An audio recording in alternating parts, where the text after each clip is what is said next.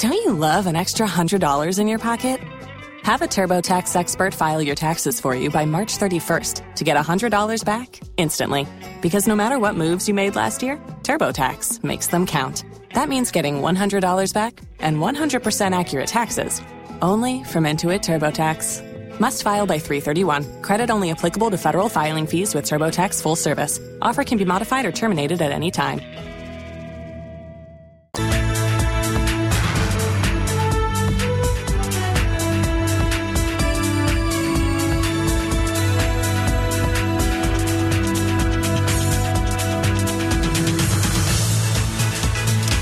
In the next 60 minutes here on Newsnight, newly elected NDC minority leadership in Parliament take their case to the Speaker of Parliament in the face of opposition from 70 rebel colleagues. As leader, it will be my duty to represent our collective goals in particular with high integrity. Our first responsibility is to unite the caucus. Will appeal to the rank and file of our great NDC party to keep calm but the party tonight remains in turmoil. As far as we are concerned, the current uh, leaders of the House, uh, Honorable Haruna Iddrisu Muntaka and co, are deemed to still be in office. Just some few individuals who act without the party's own structures will will all be in danger. Some of us are fighting on the basis of principle. We think that what has happened is an affront to the dignity of the caucus. Also coming up tonight. People can't sleep. It's really, really terrible. Uh, uh, proposed inclusion of individual bondholders is causing lots of people sleepless nights. People's future have been jeopardized because they don't know whether uh, they would soon be exempted so that they know that they can get their money. And so we just pray that when the technical committee is done, the finance minister will let the and as the domestic debt exchange deadline nears, government's technical committee agrees to explore mutually beneficial options within the program after engagement with individual bondholders ends. We have details. Meanwhile, individual bondholders petition Togbe Afede for his backing to be exempted from the domestic debt exchange. It's not being realistic, and we must face the fact. I am actually disappointed. Who will tell the stories of these people? I have to be honest with you, very disappointed. I mean. Tonight, Education Ministry Paris School of Fame criticism insisting moves have been made to provide resources to the affected schools while admitting there are challenges. To misconstrue what the minister said for us in the Ministry of Education was so unfair. We don't have to take him out of context. And in business, government makes significant progress towards securing stakeholders' buy-in in signing up for the domestic debt exchange program. And in sports, former Black Stars captain Asamoah Gyan is advocating for a firm and experienced coach to take over as a new Black Stars trainer. And much later in the bulletin, we'll tell you the story of a 17 year old nursing mother who was expelled from her home and forced to live with a 22 year old boyfriend who got her pregnant. My auntie that I'm staying with, she threw my things out. But my grandpa told her that she should have patience. But she didn't allow. She said still she will not accept me to be in a room whilst I'm pregnant. My grandpa went on his knees and then begged her I should make sure I leave her house before giving birth. We have that and more in tonight's edition of News Night. Please do all to join us with your thoughts and comments. It's via WhatsApp 055 I am Emefa Apawu. And my name is Evans Mensah.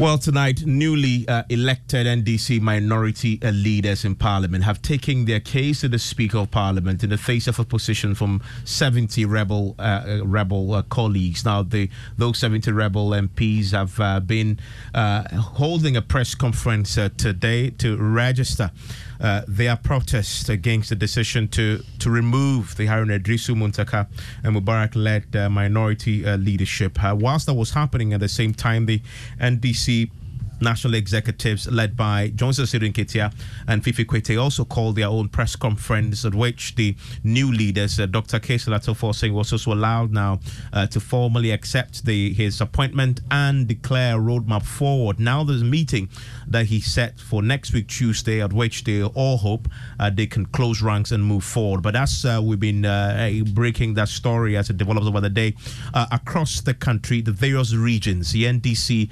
branches and regional caucuses are all now declaring their support uh, one way or the other, as we now uh, seeing come through thick and fast.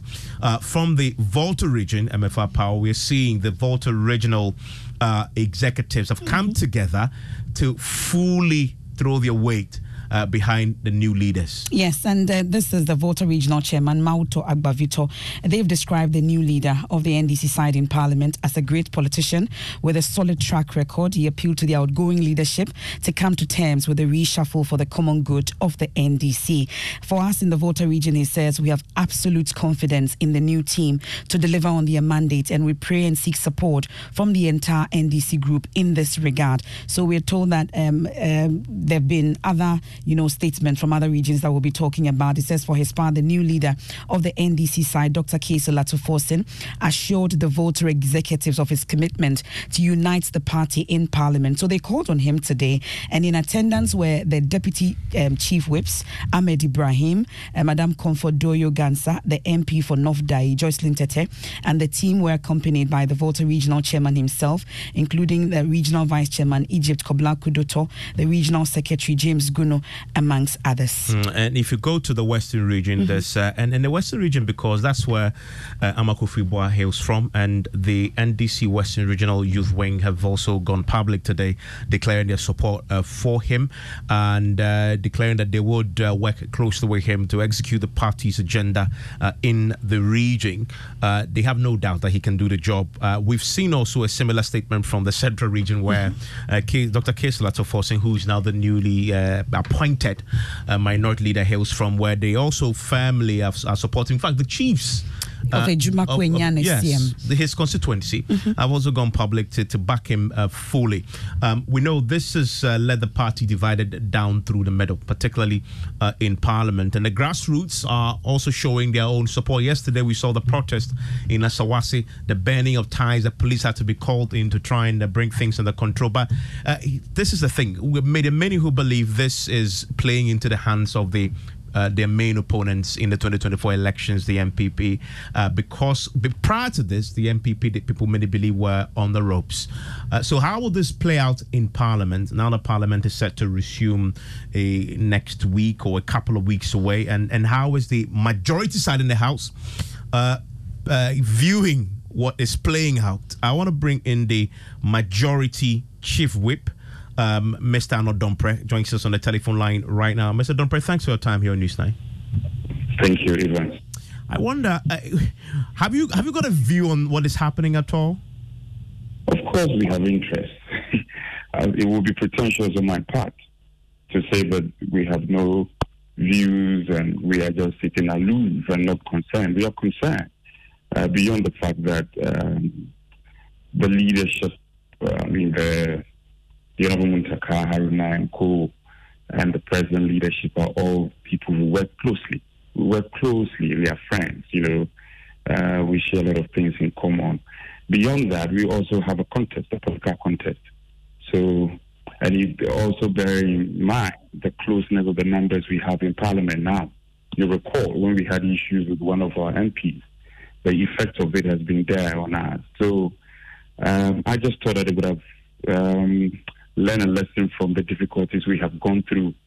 But clearly, you can see that uh, our, our colleagues are sharply divided. I have never witnessed a situation where uh, leadership is nominated in parliament and then you have to get people across the country to either support or not to support. It's quite interesting, but we are watching keenly. We are watching keenly and we are taking note and uh, we wish them all the best.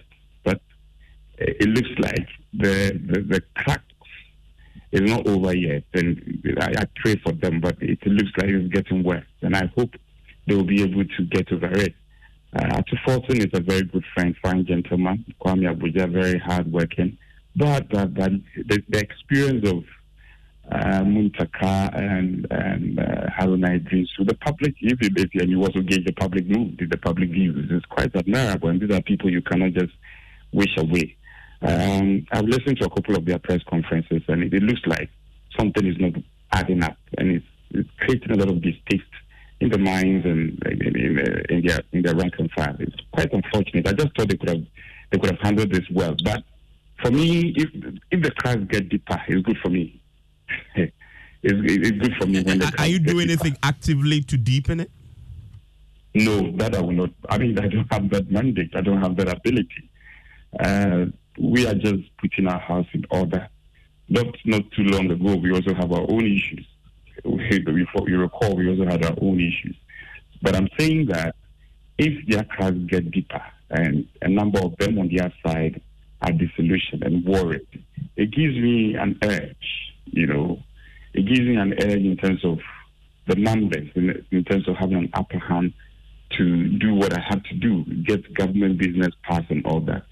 Uh, but beyond that, we are also one entity, and one would have expected that this matter would have been handled seamlessly.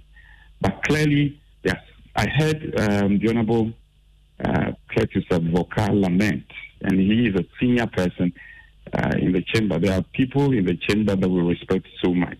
The Honorable Cletus Avoka is one of them.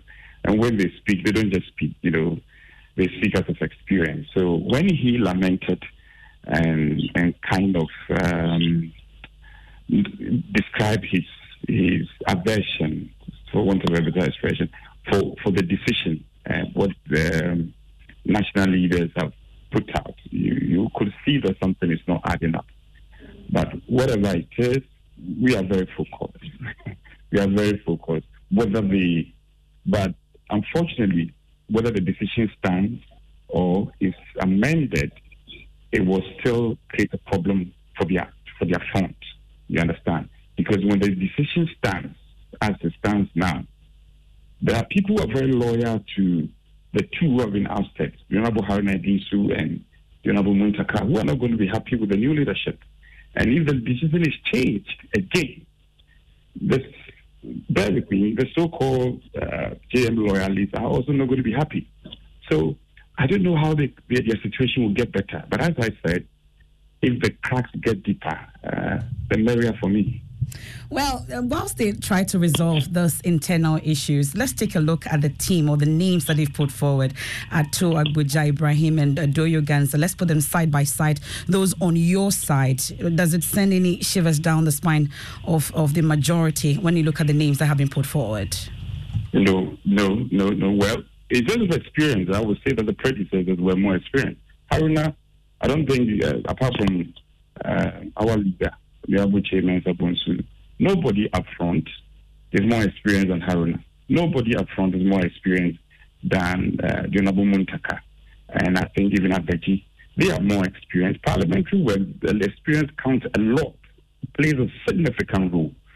So if we were not even scared of these very experienced ones, uh, so to tell me that these new ones are sending any down, uh, any fears down our spine, no.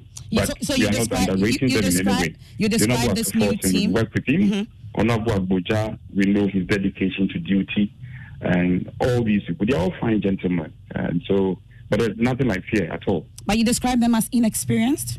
Is that what I hear you uh, say? no, I said that it in relative terms. I, I, I, made, a comparison, in comparison, that Honorable Haruna Iddrisu, who is most experienced, apart from the Honorable uh, Chairman Sabons, we were not scared of him. We, we, I mean, we, we worked with him, we forged a strong niche with him, and we got government business passed as we wished. Um, Harun uh, Muntaka himself has been in leadership, only happens to know the number of times. Very, very experienced many occasions we're able to beat them to their plan. So it's about, I mean, putting your tactics together and then also strategizing appropriately. And I think that we, we've been up to the task. Well, you've heard uh, the reasons that the party is giving for this particular decision, the next election about the economy, energy, amongst others. You think the reasons they've given is tenable? I don't think it's tenable. But again, I don't want to dwell on that. That is their reason. Okay? We are going into battle with them. Whatever reasons they want to assign, it is up to them. But for for for for the chairman to say that it's about the economy, let's see. It's early days yet. If it's about the economy, then probably they should also look at their candidate again. Uh, their, their, I don't say their, their preferred candidate. Now, arguably, all of them are gravitating towards JM. So it's about the economy. Then probably within their party, there are more economies in their party than JM. But as I said, they are assigning their own reasons. It is not for us to accept or not to accept. We are focused on what we want to do. They have mapped up a strategy. It is up to us also map a, counter strategy which will annual to our benefit um, in the scheme of things. I guess your team will be smiling all the way to Parliament on the 7th because perhaps they've made the battle or the parliamentary battle easier for you. Well, nobody forced them to press this button. They did themselves, and they must bear, they, they must, um, they must carry the consequences themselves. It's about the decision, and they thought that. I think that they thought through it, and they made this decision. Uh, they will carry the consequences. It's early days yet. Let's see, but we are not underrating anybody. Ato Forson, we know what he can do. Kwame Agbodza, we know him very well. Uh, we are not going to underrate them. We'll work closely with them. After all, it's not fiscal battle that we are going to go into. It's a, it's a battle of ideas. And I believe that we will, we will have the upper hand eventually. Okay, we're grateful. That's the majority, Chief Whip.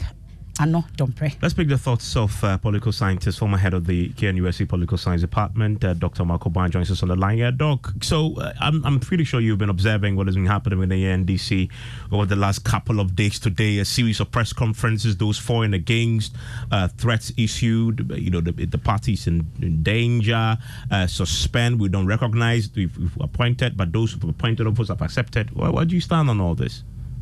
Uh, this is this is what I refer to as an unforced error. It's an error. They can do what they, they've done, but this is not the way you do it.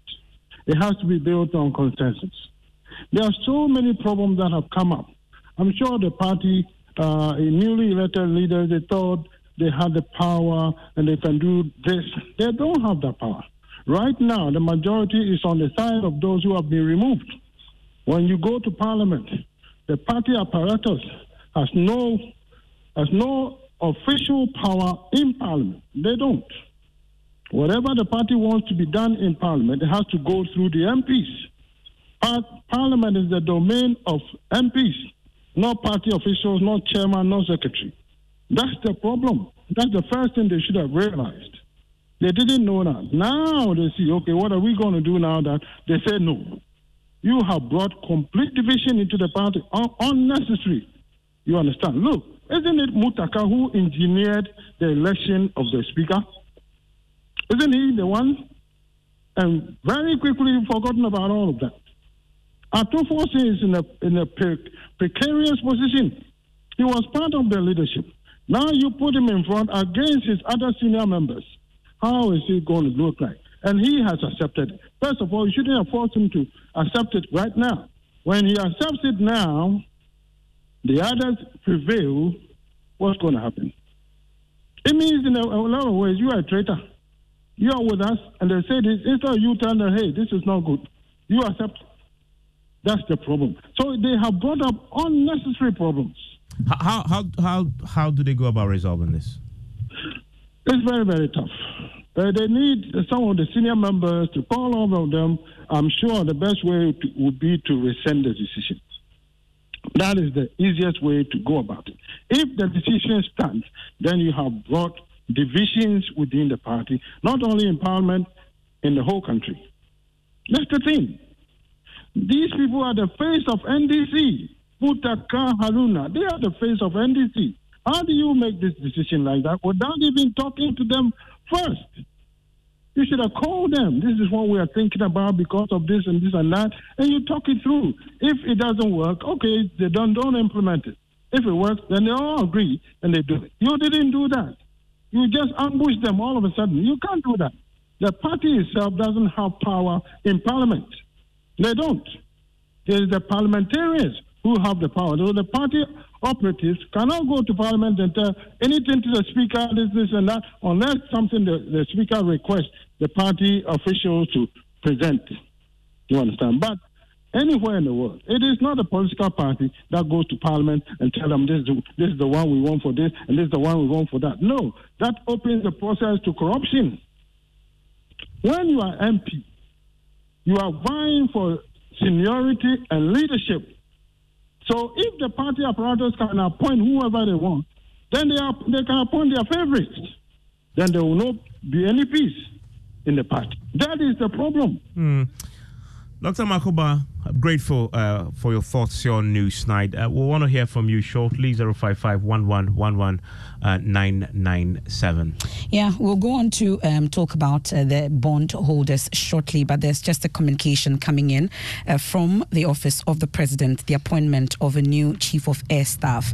And it's a statement signed by the Director of Communications, Office of the President, um, Eugene Arhin. It says the President of the Republic of Ghana, in consultation with the Council of State, pursuant to provisions of Article 212 of the Constitution, has appointed Air Vice Marshal Frederick Asare Kwesi Queen as a Chief of Air Staff with effect from today, Thursday, uh, 26 January 2023. Now, this follows the completion of the tour of duty and subsequent retirement from the Ghana Armed Forces of his predecessor, Air Vice Marshal Frank Hanson.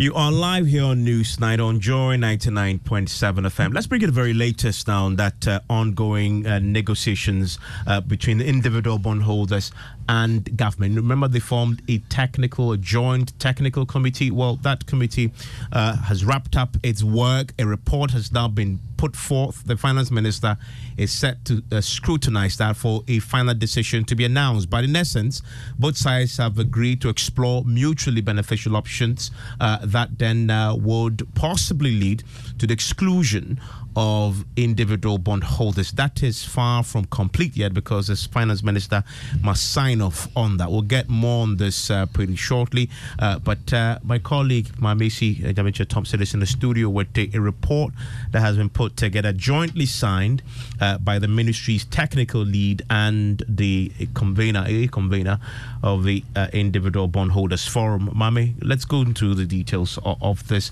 Uh, what more do we have in there?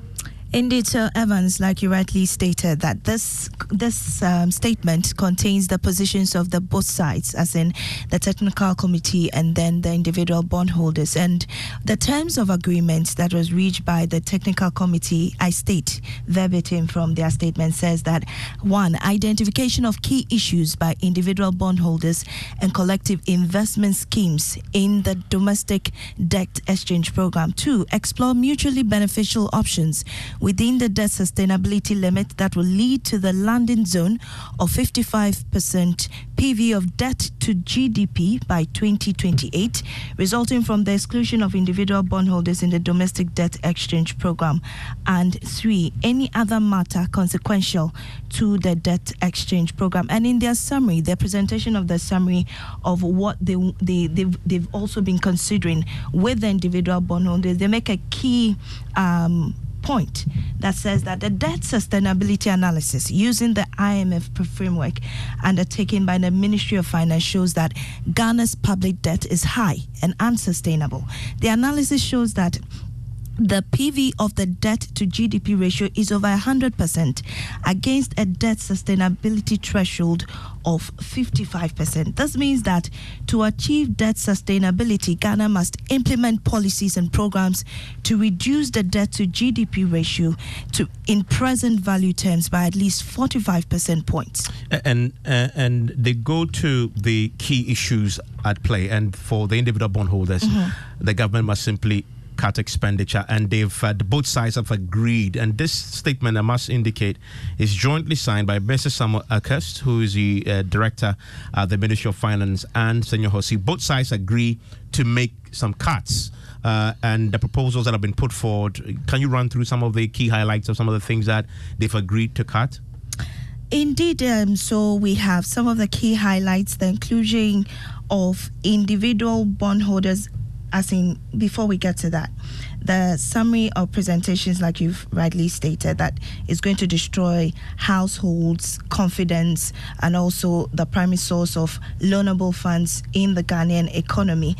You, when we go down to the um, the statement, they are indicating that they have to enforce the filing of interest coupon um, coupon income on corporate instruments, and then going further they are talking about expenditure. The budget provision for the energy sector shortfall of 23 billion cedis should be revised downwards by 3 billion cedis through the reduction of transmission losses, technical losses, and administrative inefficiencies. Also, cap the subsidies on the pre-mixed petroleum at 200 million Ghana cedis, thereby reducing the budget by 150 million Ghana cedis, owing to the wanton abuse of the subsidy. Provide this discount coupons to registered fisherfuls for the purchase of premix fuel. Also maintain the 2022 capital expenditure level by reducing the non um, ABFA, MDA, and foreign finance capex provisions by 50%. And, and this provision is very important because they and they, they in, in each of the proposals that have been now agreed uh, jointly between the individual bondholders and the finance ministry. They tell you how much government will save. Um, if uh, in this one that says maintain the 2022 uh, capital expenditure, they indicate that this will save the economy 10.7 billion cedis alone. And then they go on to talk about reducing the transfers to statutory funds, which will save 7 billion. You also have review and right size of MMDAs and SOEs. That will save 5.6.5 billion.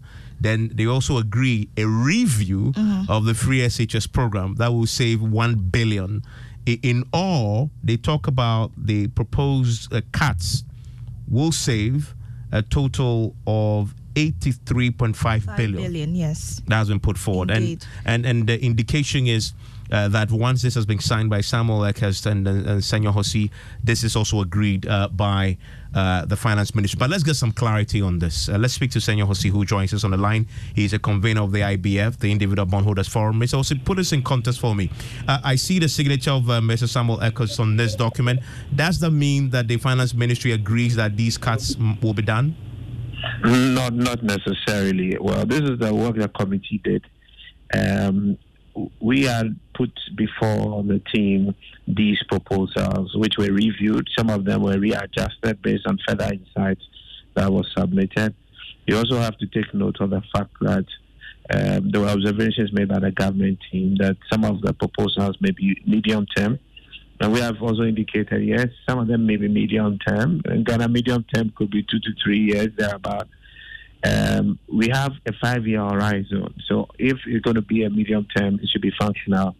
I think the most important thing here is that we are not out there just making noise. We are here preferring real solutions that are very practical and at the doorsteps of government to make this entire process functional for the sustainability of our economy.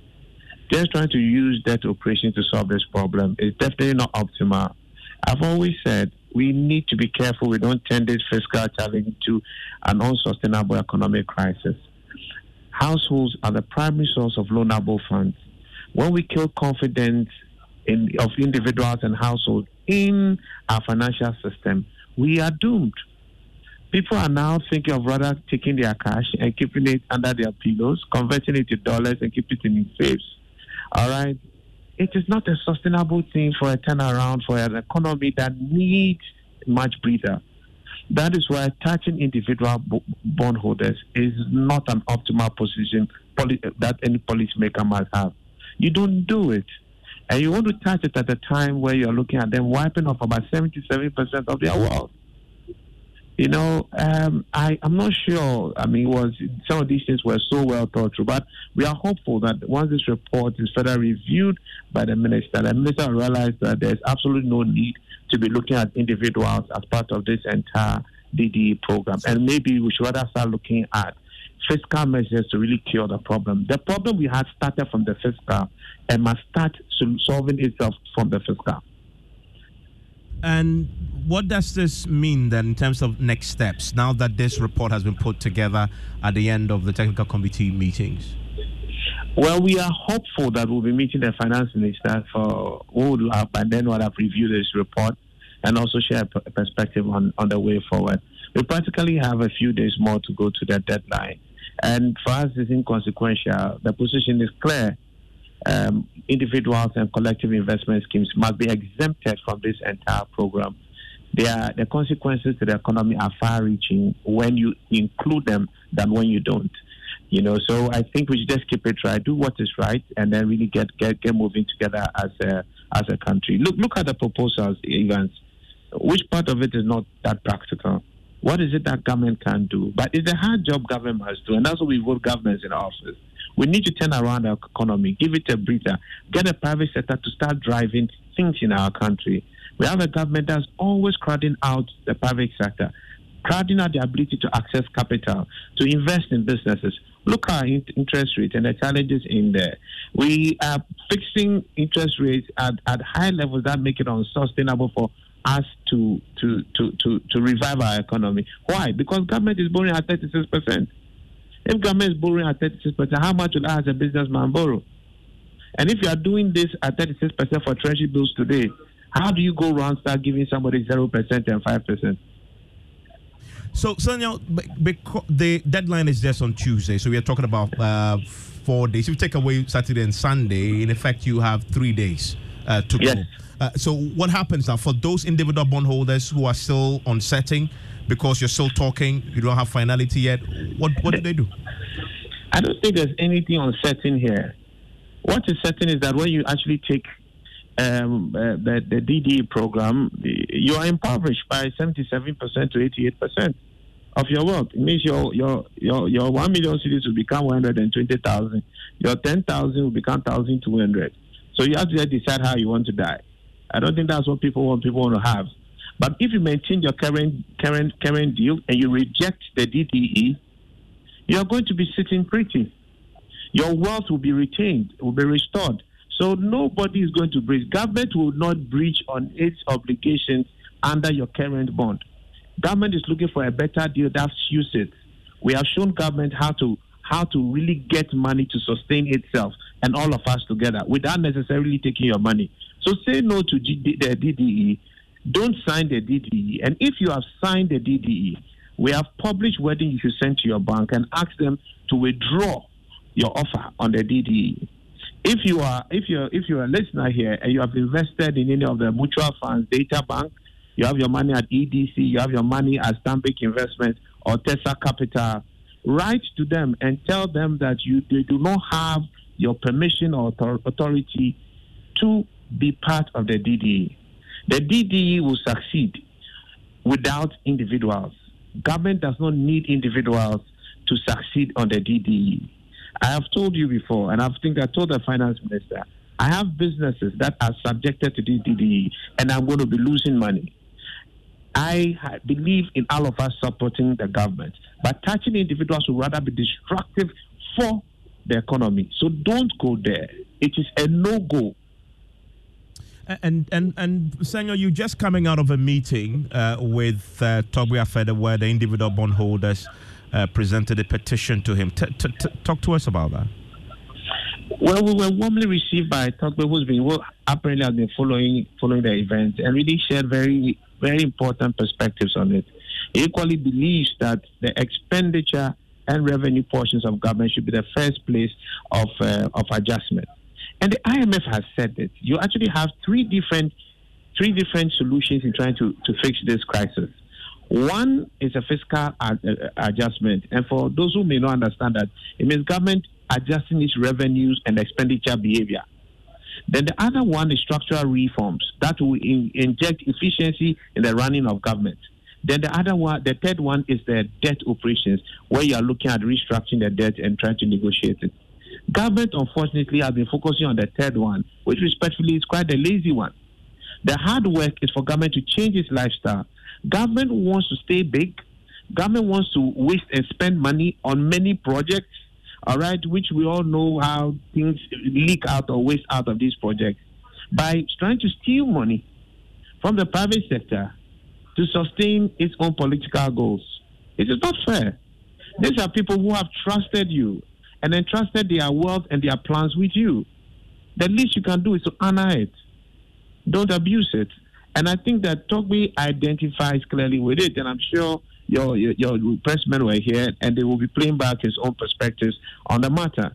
He still, as, usual, will definitely touch, on the on the issues of uh, interest rate, which were which were really germane, very important to this particular matter. Very very important. How can the government be borrowing at 33 percent on the short end market? and telling us on the long end market to take 0% and 5%. Yeah, and, and, and Togbe himself uh, talks uh, extensively when he met you about his own concerns with this. And by the way, he is the uh, Agbogbomefia of uh, the Asogli State. That is the reality. I personally look at uh, the problem and what has been proposed and thought as follows. The probably the starting point would be to establish what those debt obligations are in the first place, which of course I'm sure are very well known to government, the base on which they've structured uh, this uh, proposed solution.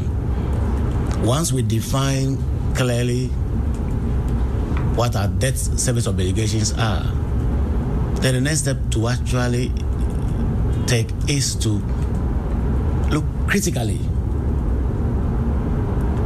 government expenditure and government revenues to see what can be done to enhance our debt service capacity. And as I said in an article I wrote recently, we should begin to look closely at our expenditures. Okay. What expenditures can we cut out? Maybe new, not very essential capital projects. What can we suspend? And that's uh, the Agbogbomefia of the Asogli State, Togbe Afede.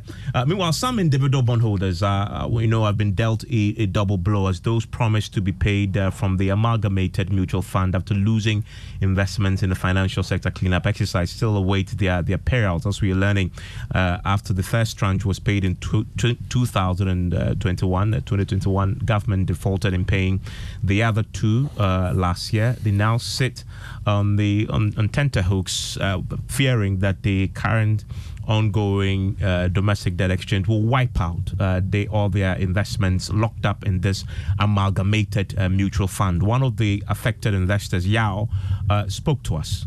They paid the first portion in 2021 with a promise to pay another 20% in 22 and then the remaining 60% in the next three years.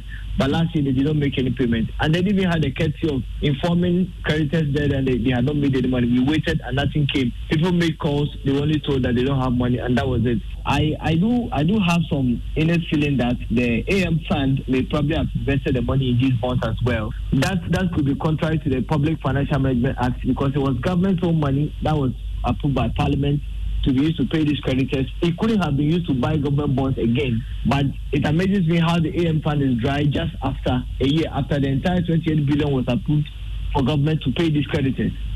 So, I mean, this is why we are currently protecting the inclusion of individuals in this domestic debt exchange because there are a lot of people in my category who lost money in the first banking sector cleanup and are currently also going to lose money in the exchange. So, you are just telling us basically that we can't trust banks we can't trust uh, mutual funds, and we can't trust anybody else. I mean, Senyo Hosi with me. Senyo, very briefly, this amalgamated mutual fund uh, problem is a big one. I mean, one that we haven't spoken about often, but people are falling through the cracks. When they lost a lot of money under the financial sector cleanup, uh, no fault of theirs, monies were then transferred to GCB Capital to manage for them. As you're hearing, the money, that, that, that account is empty and it's now subject to the domestic debt exchange as well. You know, I, I, when I hear it, just quite sad. This government started on a good note, but every single time you see what's evolving, and we all it is doing every day is to crush people's confidence in governance. And I think that, Mr. President, if you are hearing, please wake up to this coffee. This is not what Ghanaians mandated you to do. You can't crush the confidence of the average Ghanaian in governance. In the words of its financial system, led by your government, it must stop. Look, I walk you back to some of our proposals and then see how practical these are. We start and we are saying that you already have a gap in the tax in the tax application process in this country. The coupons you have been paying for corporate bonds, you are supposed to tax them. You've not been taxed them. It's in the law. We ourselves, we have shown you that you can make money. 100 over 100 million cedis there. You have production of oil that has dropped from the peak of over 200,000, now doing less than 160, because the regulatory regime is not encouraging people to invest right. Fix it, you are going to get 3.6 billion. Last year we lost 300 million dollars. All right, you take the Aker agreement, which suppose that Aker energy thing, that government is sitting there managing it in in in a, in a laissez-faire manner. That is supposed to give about 100,000 barrels a day if they focus on getting that thing done and the, the, the kind of gimmicks and jokes that are going around this stop, my brother, we are going to be making 5.6 billion a year as a country. As a country, all right. We talk about the property taxes. We've taken the census, 2.2 million homes. If you're looking at 50% rate and we are averaging 1,000 cedis a year per property, isn't that 2.2 billion? All right. You talk about VAT invigilation. When government GRA started, they saw VAT from the companies increased by 1,000%. It tells you people under declaring. If you adjust your target by just 15%, what do you get? 3.5 billion. Mm. Look at the financial irregularities reported by the Auditor General 2015 to 2022, 13.9 billion. Go and collect the money. Mm. I mean, these are really jaw dropping uh, numbers. And, and thankfully, uh, you sat with the Finance Ministry, uh, you presented to them. Uh, we're waiting to see what comes out at the end uh, as we approach that deadline. Senyo Hosi, thank you very much. Uh, and we'll keep a close eye on, on the next steps. that's Senyo Hosi there as a convener of the Individual Bondholders Forum. And George Wiafe is joining me now with business. Hello, George. We're picking up uh, some progress on this uh, debt exchange program because we understand that government is making some significant progress towards securing most of the stakeholder buying in signing up to this domestic debt exchange program. And audit of COVID 19 funds a precondition for submitting of uh, Ghana's program to the IMF board for approval. But how will this impact on discussions for debt cancellation? The business news on Newsnight is brought to you by MTN Business. Welcome to the new world of business, Ghana Pay and Allianz Life. The other day, I visited Kweku at his spunky new office to congratulate him on opening his business. And man, was I impressed. The business is just moving quick. The sales, customers, everything is just working seamlessly. The secret? Hmm he said, It's MTN Business Broadband. In this fast paced environment, we need fast and reliable internet to support all business types. No laggy online meetings, great download and upload speeds, impeccable business management systems, all inclusive. I mean, you can have it all. Shout! I signed on immediately.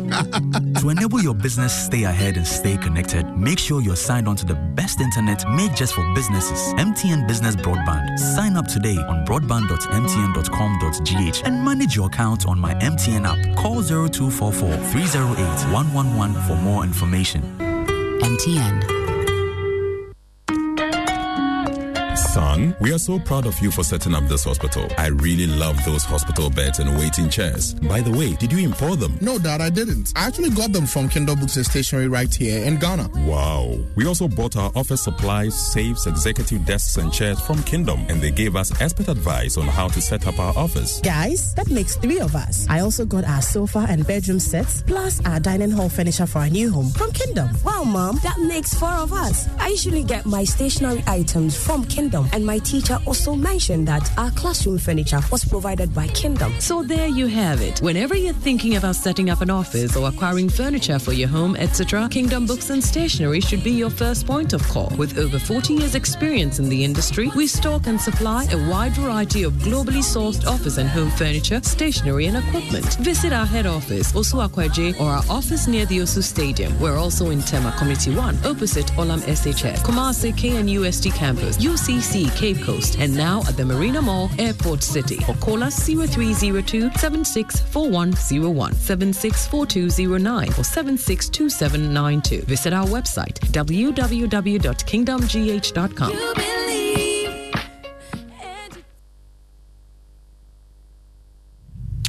You're welcome back to Business on Newsnight. Now, government is making some significant progress towards getting the remaining stakeholders to sign up to the domestic debt exchange program. Now, this is what Joy Business has picked up from the final round of engagement that started yesterday and is expected to conclude today. Their insurance companies, capital market operators, and pensioners are scrutinizing the proposals presented to them by government. Finance Minister Ken Ofori-Atta is optimistic of securing a deal with all the stakeholders before the January 31st deadline. Meanwhile, finance lecturer at the University of Ghana Business School, Professor Lord Mensah, says all the interested parties must push for a good deal. Clearly, I was disappointed with the, the kind of agreement they had with government. So I was expecting the bank to look beyond the debt restructuring. Listen, if government should, you know, have that free space, what is the assurance that a government will be able to use the funds, you know, judiciously to ensure that they revert back, you know, the economy as expected? So going to the individual investors, I believe that they should go beyond and the government must place something on the table, certain levels of assurance when it comes to the usage of the proceeds from this, this debt exchange. This debt exchange will allow government to have some levels of interest payments that is supposed to do free money you know, for them. And as a result of that, we expect this I mean, free money to be used to revert or invested in areas that will bring back the economy. Professor Lord Mensah is a finance lecturer at the University of Ghana Business School. Well, Evans, what we are picking up is that government has reached a decision or a deal with the Ghana Insurance Association in terms of their full participation in this debt exchange program. Well, what would this mean for the individuals as well? Some are saying that what well, maybe this might actually force government hand to actually excuse them or what is going to happen. I mean, so what we are picking up is that they have reached a deal with the insurers in terms of their full participation in this domestic debt exchange program. Government has locked down the banks. Mm. Now they've locked down the insurance companies. Uh, they they set to lock down the uh, securities. Yeah, uh, they're working on that one uh, as well. the one as well. If you lock down these three, um, if you look at the numbers, you, you won't need individual bondholders. And I'm not surprised that we are, what, uh, four days to the deadline and we, we, we yet to hear an announcement clearly on the individual bondholders. We'll see.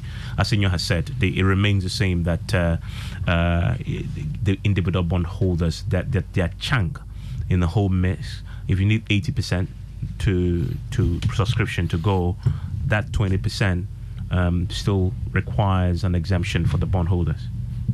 Evans, it's interesting that we, some news is coming in in terms of um, the decision that has been reached between the Ghana Insurance Association and the Ministry of Finance. And it says that that is uh, the government of Ghana and the Ghana Insurance Association have reached an agreement on the participation of insurance companies in this domestic debt exchange program. Now, under this agreement, even insurance companies will participate in the exchange on the similar terms as the commercial banks. So five percent, yeah, five percent uh, coupon this year. Yeah, and then the an average of 10 i think nine percent spread for these 12 papers that will be issued. Also we understand that the government through the solvency window of the ghana financial stability fund will provide support for the insurance companies that are seriously affected by this domestic debt exchange program. The objective is to protect jobs and stability of the industry.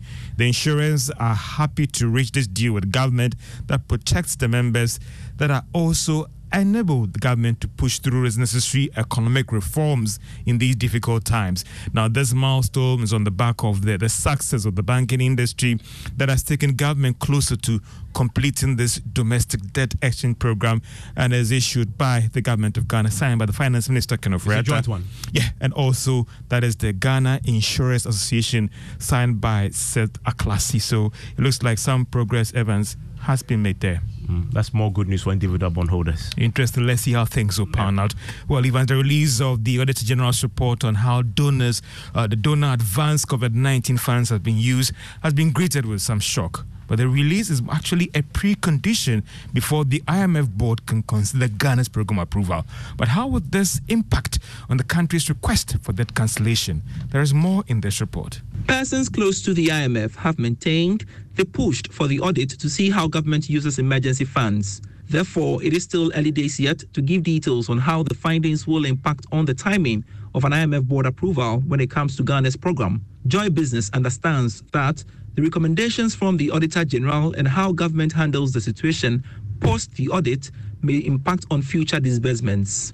The source close to the IMF also maintains that, together with Ghana's donors, they might put in place some stringent measures to guide future financial support for the country.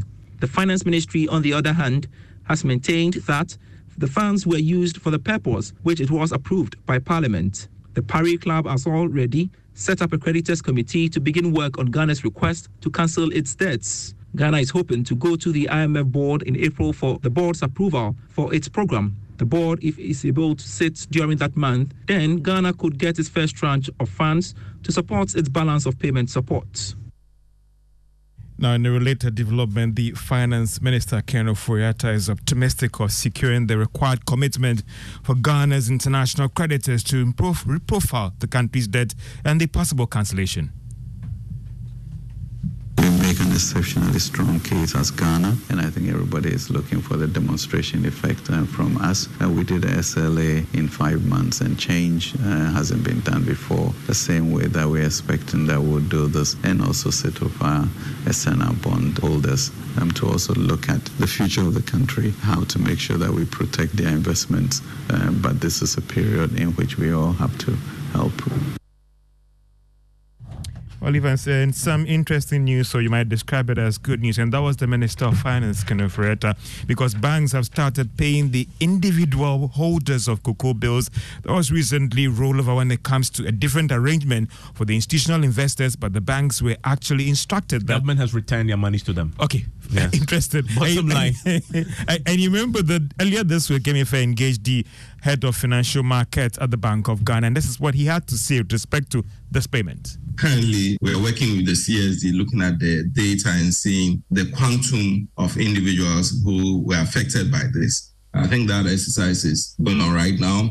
Once we ascertain that, uh, we are working with Cocoa Board to uh, look at these balances with the various banks and see how we can quickly uh, pay these individuals. Well, so that that is going on ongoing right are we are we sure if we are going to get it by close of week by close of day when exactly can i get my funds i don't have a date date, for you but uh, i can assure you that these individual investors will be paid and hopefully hopefully that happens this week Oh, they've done well. 26th, uh, not end of week yet, and yeah. they've already paid. The, the, the, money's hit the accounts yeah. early this morning. We saw him giggling in the studio, so she, mm. some good news when she goes to her bank to yeah. get her money. Not her directly, but uh, you know some. Uh, I see. Interesting. Well, even the discussion about the domestic debt exchange program won't end today, or maybe tomorrow, because tonight on PM Express Business Edition, we're engaging the former president of the Ghana Association of Banks, Alhassan Andani, former MD of Stanbic, to get his thoughts on this whole program, the impact on the banking sector,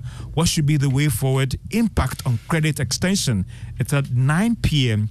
on Joy News and all our social media platforms as you engage Alhassan Andani on the domestic debt action program and the impact of banks in Ghana. And that's all uh, for business on News Night. Thank you, George. Let's do sports now, Ms. Bao. Yes, well, even Ghana's top scorer Asamoah Gyan has added his voice to the call for a new coach of the senior national team. And according to him, the Black Stars need an experienced coach who will be firm in taking his own decisions and not allow interference from anyone. He emphasized that having a strict coach will help restore the national team to its position as far as competitiveness is concerned. The Ghana FA are on the search for a new head coach following Otto Addo's decision to resign from his post after the Black Stars early exit from the 2022 FIFA World Cup. And Chris Hughton and James Kwesi Appiah are among the coaches who have shown interest. Well established coach, like well um, experienced coach, uh, um, I think say, um, is eligible to, to, to do it. And it's a football nation. So when you are going for obi saa na ɛsɛ nya obi a ɔno nso like ɔyɛ ɛnyɛ obi a you are going to try because Ghana is a is, is, is, a strong football nation. You can take an experienced coach, but you have to have a good coach who understands the game, who make the people understand his philosophy, who can take in charge. Say, and you say, "Beka yourself, I wish him now the never be shame this animal." You say, you have to be strict, be strict, and be take in charge of what you are doing and then because sẹ́bi o mo kàn fa guardiola sɛ ɔmba obi ntumi mbɛka kyɛn sɛ ɔfa wɔngyem uh, Asamoah there, and uh, his last words he says, if you go take Pep Guardiola as your head coach, nobody's going to tell him what to do. So get a coach who takes orders from nobody. Evans, that's it for sports. Thank you very much. Recently, I saw some TV programming. They were talking about Ghana's school of shame, and I was ashamed because of all the great things happening in the country. We want to focus on the negative. Can you look straight in the eye of these children and tell me they are coming from schools of shame? They are coming from schools of fame.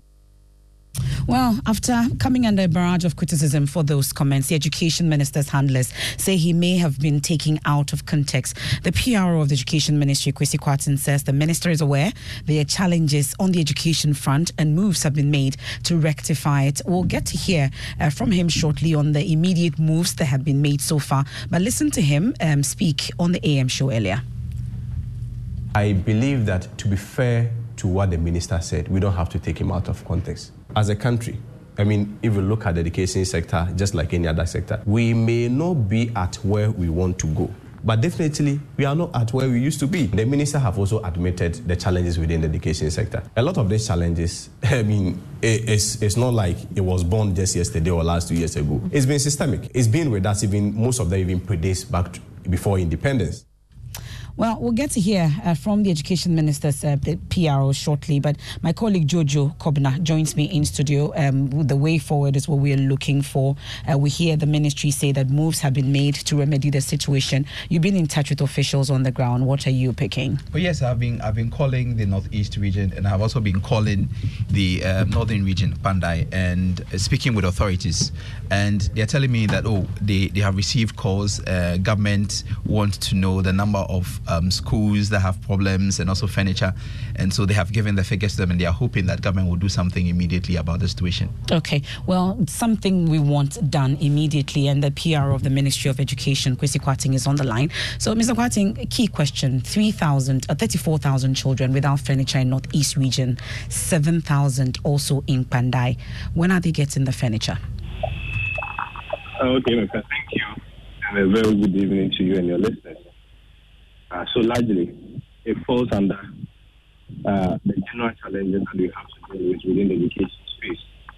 Uh, but thankfully, there has been some solutions, and uh, we have a program to address that. Apparently, it started somewhere in 2018. 2018, we distributed about 65,779 furniture uh, across the country, including these basic schools in 2020, we distributed about 54,000 of them to all basic schools across the country. 2021, almost 10,000 were distributed. Uh, of course, 2023 is still ongoing. But cumulatively, between 2018 and now, distributed about 229,000. So the program is ongoing. But of course, with this one, uh, there has to be some agency attached to that Kwarteng, you would have to position yourself and speak into the microphone because we, we, we hardly can hear you.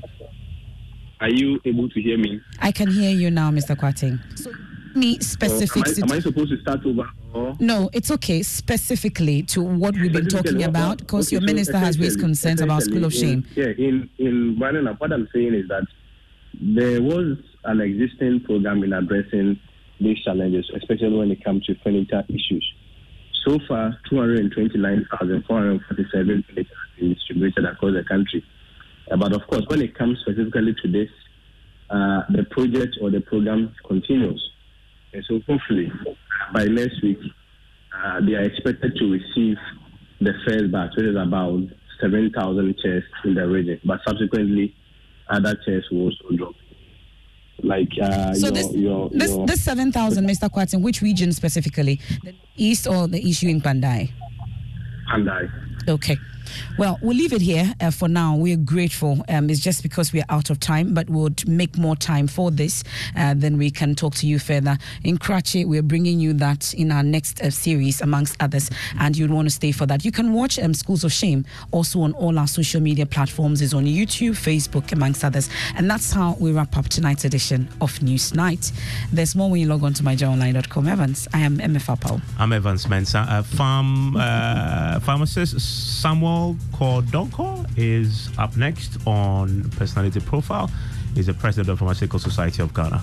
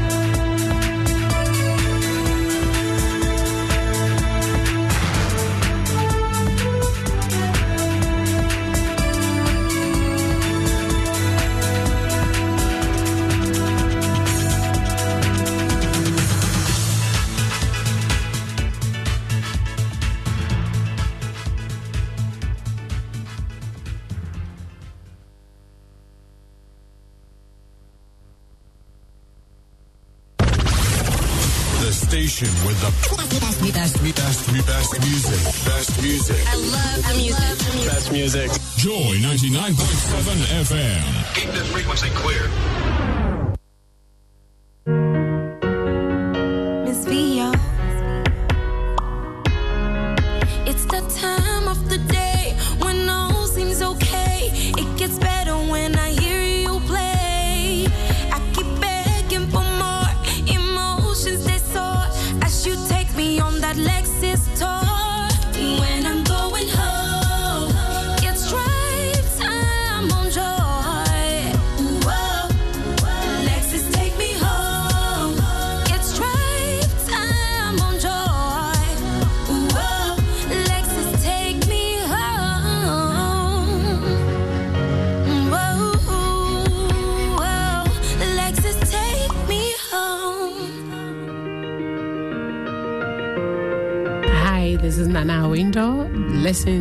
Personality Profiles with Lexis Bill. Get inspired, get nourished, and grow to be the best that you want to be. Personality Profile and 99.7 FM. I love it.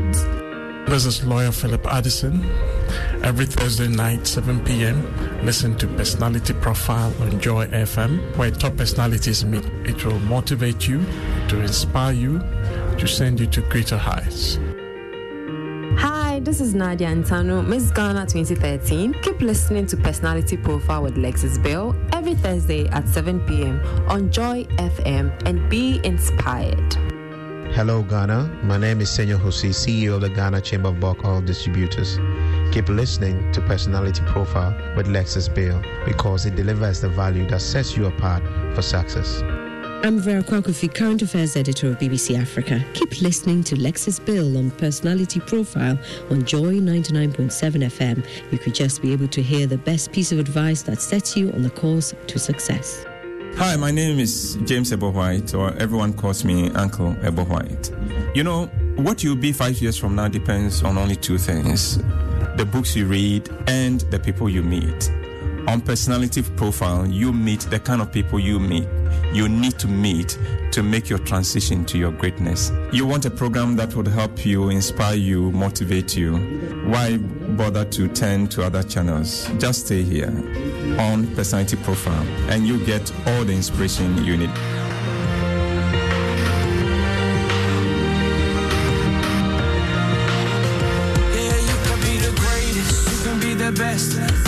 Can the King Kong banging on your chest. You could beat the world, you could beat the war, you can talk the guy, go banging on his door. You can throw your hands up, you can beat the clock, Yeah. you can move a mountain, you can break rocks. You could be a master, don't wait for luck. Dedicate yourself and you go find yourself.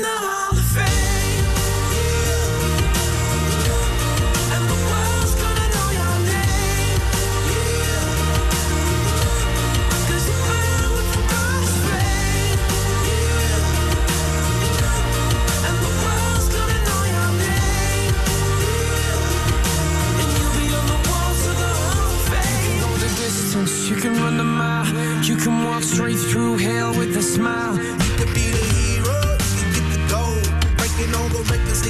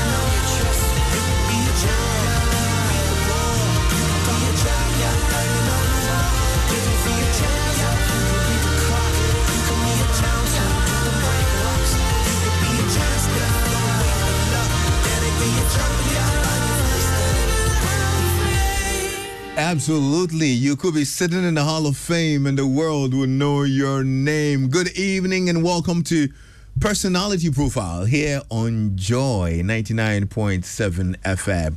I'm Lexis Bill and I'm totally excited that we get to start this here on a very lovely note here on Personality Profile. Your Thursday evenings, as always, will be really, really exhilarating with great conversations with people who are doing amazing stuff for Mother Ghana. This evening, I have one such wonderful guest here in the studio. So, hey, sit back, relax, get a drink, and enjoy our conversation. If you're still driving home as well, well, turn it up and soak it all in. We're live on Facebook. You can actually share the video as well uh, for friends and family to also check it out because I've got a very wonderful guest here in my seat. Welcome. I'm Lexis Bill. So I mentioned earlier this evening I spent time with a hard-working brother. Yeah, he's a well-renowned pharmacist and one of the finest names in the industry here in Ghana. He has charted an incredible career from his days back in Winneba Secondary School to one of the best colleges south of the Sah- Sahara, of course, St. Augustine's College. Yeah, to KNUST, to University of Ghana, to the University of Witwatersrand in Johannesburg. He's a registered pharmacist of almost, what, 30 years. Yeah, he served as country and regional manager for Roche Pharma, a Swiss pharmaceutical company covering English, West Africa, and uh, Southern Africa. He was the president of the Pharmaceutical Importers and Wholesalers Association. That's between 2016 and 2020. He was the president of the Pharmacy Business Executives Association of Ghana. He's a member of the governing board of the Pharmacy Council of Ghana as well. He's also a board member of the Ghana College of Pharmacists. He's the chief executive officer and chairman of Cedar Point Chemists Limited, a wholesale and retail pharmaceutical company here in Accra. And currently, he's the president of the Pharmaceutical Society of Ghana, Pharm Samuel Kow Donkor. It's my guest, OPP. My brother, welcome. Thank you, Lexis. Really good to see you. What, what, what what's the name? Canizaro. Oh wow, that's a surprise one, eh?